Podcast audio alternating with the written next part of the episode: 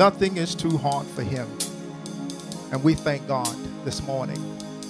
We want to thank all of those that joined us on last Sunday online. It was truly a blessing to have you be a part of our worship experience.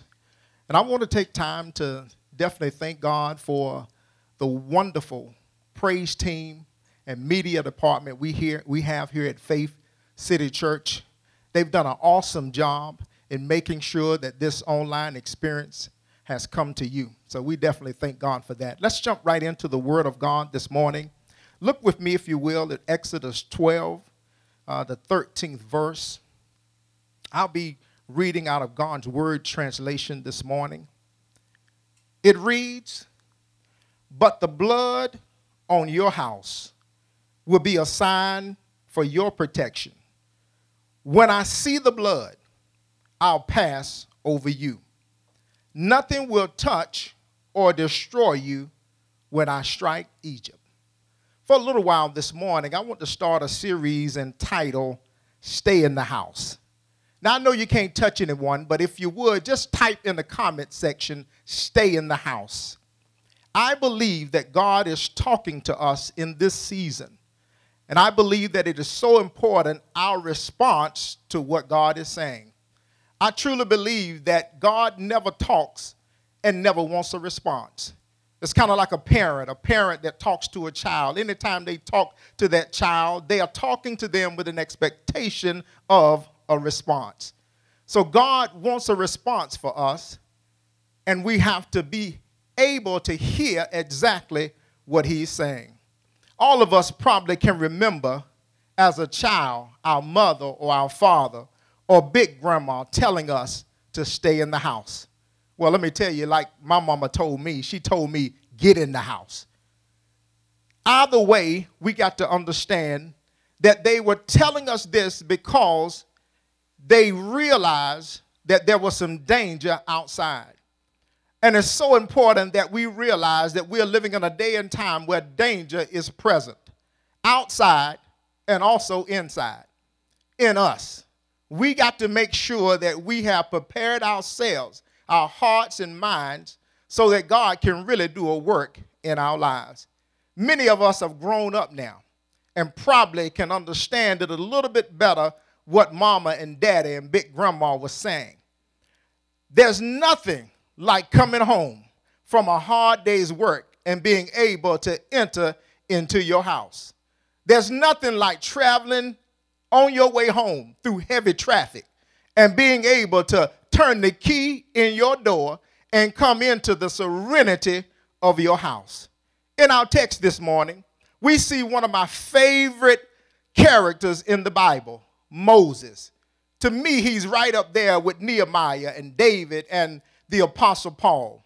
Moses, whose name means drawn out, because understand, at an early age, when Moses was born, his mother, for fear of being killed in Egypt, took him and put him in the Nile. And it was Pharaoh's daughter that heard him crying and had the servant go down and draw him up out of the water. It is Moses that grew up in Pharaoh's house and later killed the Egyptian and fled to the backside of the mountain. Moses, who God used to deliver Israel out of the hand of Pharaoh, even though he was a murderer. Right there, you ought to take an opportunity to thank God, because just like Moses, God used Moses even though he was a murderer, even though he had a stutter. And that ought to give us cause to realize that just like God used Moses, understand he can use you and I. Let's set the backdrop for our text this morning. The Egyptians, understand, they had many gods.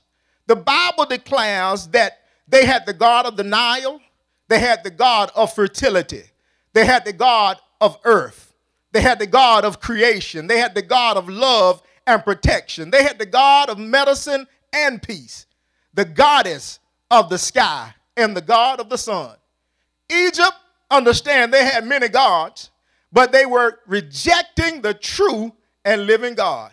And because of that, understand, God does not like other things lifted up before him. So what God did, God caused a pandemic to run through Egypt to kill every firstborn, even the firstborn of Pharaoh's house. And look at what verse twelve tells us. It says, on that night, on that same night, I will go throughout Egypt and kill every firstborn male, both human and animal. I will severely punish all the gods of Egypt because I am the Lord. One thing that I've learned over my years of being a Christian is that God has a way of getting your attention. The Egyptians, understand, they were idolatrous people. They lived however they wanted to live. They were selfish, immoral, greedy, and covetousness. I want to know, does that sound familiar? I believe that we're living in a day and time where our nation has become an idolatrous nation. And many of us, many of us have put other things before God. We put our career, we put selfish desires, our flesh, our agenda, and many times, instead of putting God in his rightful place, we put so many other things. It was Matthew's gospel, Matthew six and thirty-three of the Amplified, that says, but first and most importantly, aim at, strive after his kingdom and his righteousness, his way of doing and being right, the attitude and character of God, and all these things will be given to you also. I think we flipped the script. I think now we found ourselves pursuing other things instead of putting God in his prospective place. And when we do that, understand God is a jealous God. I mean, that's what Exodus tells us. Exodus thirty-four and fourteen tells us, for thou shalt worship no other God, for the Lord whose name is jealous is a jealous God. So God didn't want anybody taking his place. I like kind of what the Amplified said. The Amplified says, do not worship any other God because I, the Lord, tolerate no rivals. Understand, God didn't want a rival. He didn't want anybody to come between us and him. He wants to be first in our lives. And can I tell you that God is in love with his creation? That's right. He's in love with you and I. Yeah, he, he, he wants to be intimate with us. Yeah, he wants to commune with us. God loves us so much that, understand, he wants us to love him back. Now, I know you might be saying, well, you know, uh, really? Does God really love me? Look around. Look around at what I'm going through. Look around at this pandemic that is spreading throughout our nation. I mean, I can't even go anywhere. I'm cooped up in this house. Does God really love me? I like what the writer of Hebrews tells us in Hebrews twelve and six. He says, for the Lord's disciples, or dis- the Lord disciplines the one he loves and chastens every son whom he receives. Think about it. Every parent who has ever disciplined their child, you didn't discipline them because you hated them. No, you disciplined them because you loved them. You wanted the best thing for them. Now let me pause right here and be clear. No way am I saying that God has sent Corona our way. But what I am saying is that God can use Corona to get the response that he wants to get. Yeah, he has a way of getting our attention. Look at, verse, look at what verse thirteen says.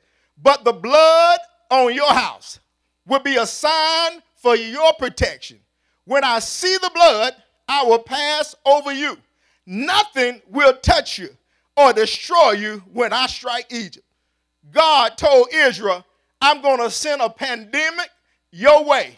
And understand, the only thing that's going to save you, the only way that you're going to be set safe, he says, kill a lamb, take the blood, and put it on the doorpost. Two things that uh, these Israelites, in order for them to survive this pandemic in Egypt, the first thing they had to do was sprinkle the blood on the doorpost. Understand that this was symbolic of a shadow and type of Christ. The blood was symbolic of being shed and applied to an individual's life. What's critical is, understand, even though the blood could be shed, it had to be applied. That means that if it, if they killed an animal and never applied the blood, understand there would be no protection. See, we, we, we, you know, you and I, you know, we strive to be good. We dress well. We look good. We tote our Bibles. We come to church. But if we never apply the blood to our lives, understand we jeopardize the only real thing that's really going to bring us some protection, and that is Jesus Christ. I mean, that's what the psalmist alluded to in Psalms thirty-two and seven when he said, "You are my hiding place. You will protect me from the trouble surrounding surround me with songs of deliverance." I like David. David understood his protection didn't come from man. He understood that his protection didn't come from himself and what he knew and what he could do. No, David understood that the only way that he was going to be protected was dependent on God. Secondly, yeah, secondly, Solomon understood this too. Solomon understood this. Proverbs ten and eighteen says, "The name of the Lord is fortified, is a fortified tower. The righteous run in and are safe." Isn't that something? Solomon was letting us know, you know, the wisest person that ever lived, he was letting us know that God or the Lord is our fortified tower. If we're righteous and if we live right and if we do what God has called us to do, understand he will be our protector. Yeah, the second thing, second thing that after the blood has been applied, uh, they were to stay in the house.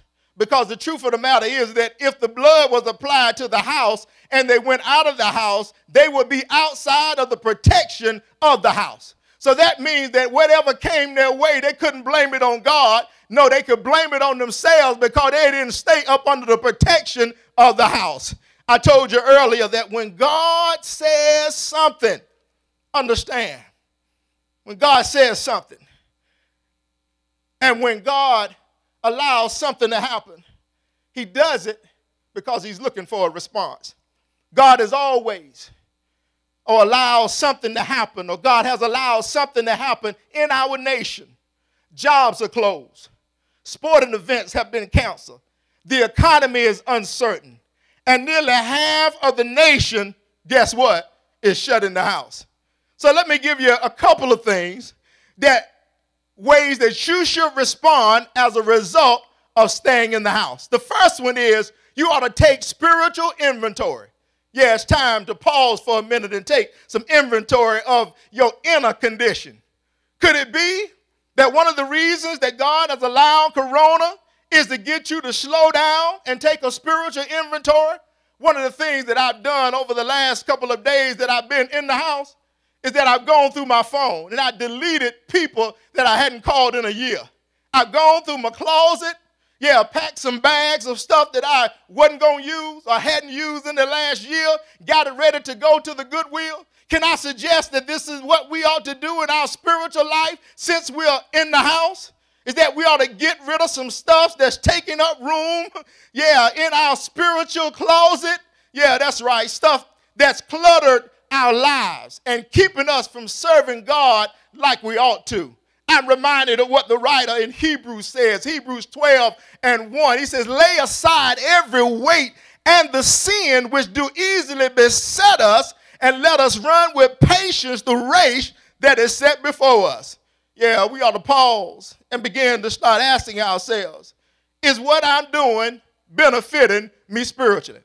Is what I'm doing truly what God wants me to do? See, some stuff we've allowed to hinder us from having the best possible relationship we could have with the Lord. And because, uh, and I believe that when things like this happen, you know, things like this pandemic virus that is going around, things like hurricanes, tornadoes, things like ice storms, understand your spiritual condition is important. Paul says, lay aside every weight and sin. Could I suggest to you that now is not the time to be playing church, but you ought to examine your life so that you can be the church? I like what James says in James four and eight and ten of the Message translation. Look what he says. He says, so let God work his will in you. Yell a, yell a loud no to the devil and watch him scamper. Say a quiet yes to God, and he'll be there, and he'll be there in no time. Quit dabbling in sin. Purify your inner life. Quit playing the field. Hit the bottom and cry your eyes out. The fun and games are over. Get serious. Get, get real serious. Get down on your knees before the master. It's the only way that you'll get on your feet. Isn't that something? James is letting us know now is the time to examine ourselves. While we can't go outside, while we're in the house, we ought to pause for a minute and begin to look internally and make sure that we're doing what God has called us to do and living a serious Christian life. Well, the second thing you ought to do when you're in the house is increase your spiritual intimacy. I kind of thought about this the other day. I said, you know, probably about nine months from now, Uh, uh, the, the, the hospital wards are probably going to be uh, uh, full of wives giving, giving birth. Yeah, because during this time of being shut in the house, intimacy takes place. Yeah, can I suggest to you this morning that now, like no other time, that we ought to find ourselves being intimate with God? Yeah, I mean, the excuses have gone. Think about it. Distractions have been eliminated. We have a God that wants more, wants us to be more intimate with him because he wants to be intimate with us. I like what the psalmist said. Asaph understood the value of intimacy with God. Look what he said in Psalm seventy-three and twenty-eight. He says, as for me, it is good to be near God. Now understand, Asaph was going through some things. He was looking at the wicked prospering, and he was having problems with it. And the Bible declares that he went into the sanctuary. And when he went into the sanctuary, he had an encounter with God. His encounter was so great that he realized that money and things are going to perish, but what was most important was his relationship with God. I wish I had at least two or three people out there that understood, yeah, that understood that you need a relationship with God. It's not about the house. It's not about the car. It's not about where you work. It's not about how much money you have. But can I suggest to you that it's about your relationship with God? Oh, my goodness. I'm telling you, we ought to be examining ourselves and getting into an intimate relationship with God. Yeah, I mean, because when you have a relationship with God, yeah, when you're intimate with him, understand when you know him, understand you'll fear him. Yeah, when you know him, you'll keep his word.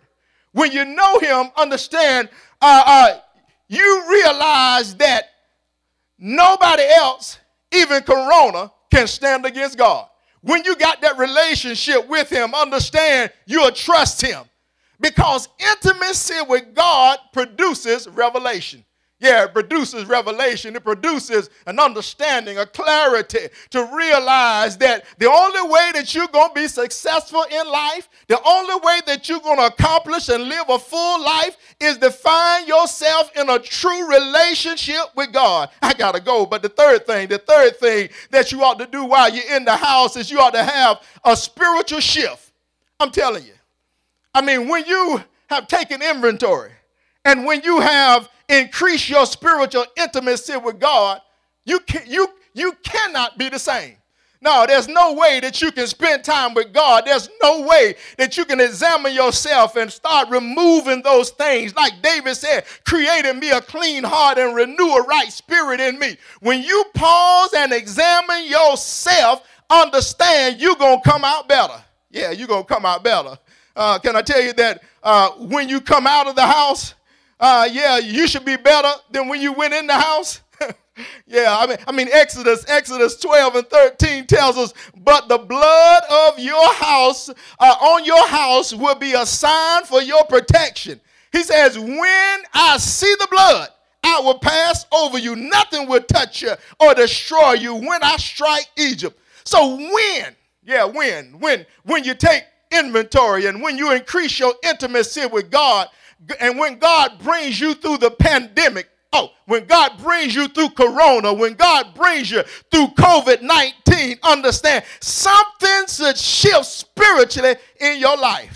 Yeah, I mean, if you were a doubter when you went in, understand when you come out, yeah, you ought to be increased in faith. Yeah, if you were a worshiper when you went in, understand, you ought to be a greater worshiper when you come out. I mean, if you were a giver when you went in, understand, you ought to be a greater giver when you come out. I mean, if you love God when you went in, understand, you ought to love him that much more, yeah, when you come out of the house. Yeah, when you come out, understand, you ought to be better than when you went in.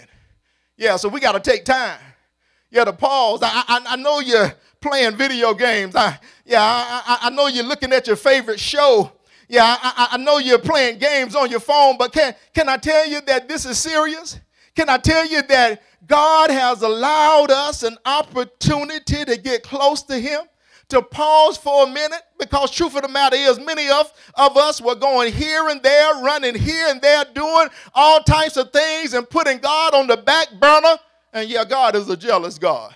So he has graciously given us his love and time to pause and examine our life, to make sure that when we come out, that we're better than we were when we went in.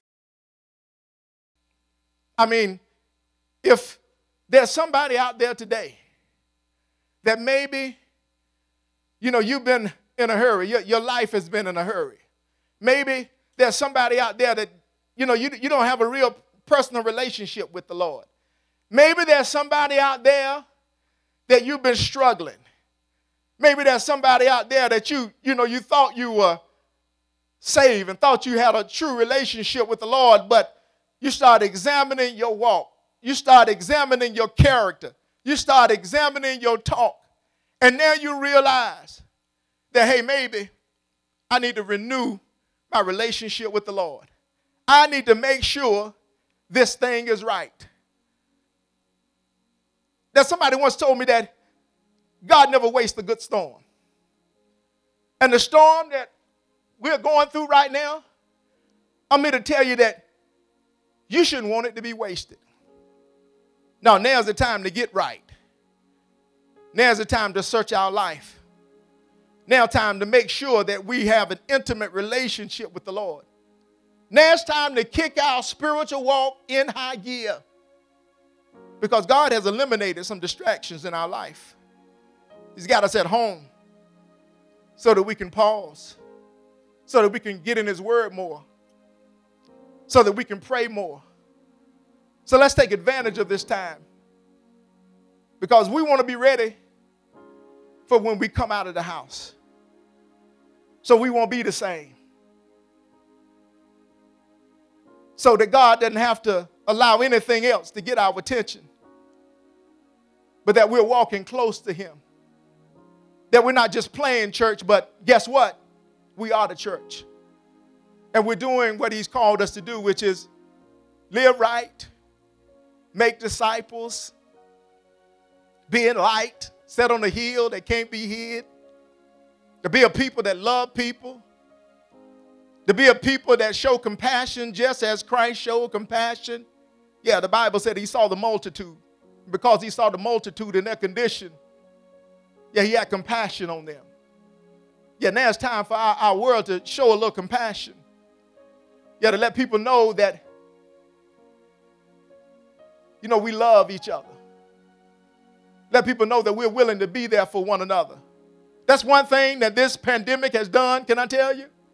I mean, we don't hear about people fighting and arguing over who's right and who's wrong. Because truth of the matter is, all of us in the same boat. Whether rich, yeah, or poor. All of us are in the house. So the question is, how you going to respond? Now that you're in the house, will you come out better than you went in? Again, maybe there's somebody today that wants to accept Christ as your Lord and Savior. The Bible said all you got to do is confess with your mouth, believe in your heart, and receive him. Confess that you're a sinner. Believe that he died and he rose on the third day for your sins. And then accept him in your heart. And if somebody, if you did that, I, I want to encourage you to go to our website, get faith dot net. in the area or in the heading that says, become a Christian. Click on that and add your name. Send us your information. And then maybe there's somebody out there, you don't have a local church or a church that you belong to. But can I tell you, you can be our virtual church. Yeah, you can go on our website to become a partner. Put your information in. And somebody will respond to you. Because the truth of the matter is, you don't realize just how much you need a church until you can't go to church. Yeah. Till you can't go to church. Church is vital. It's a community of believers that come together for kingdom purposes. So I pray that this word has blessed you. I pray that this word is going to make a difference in your life.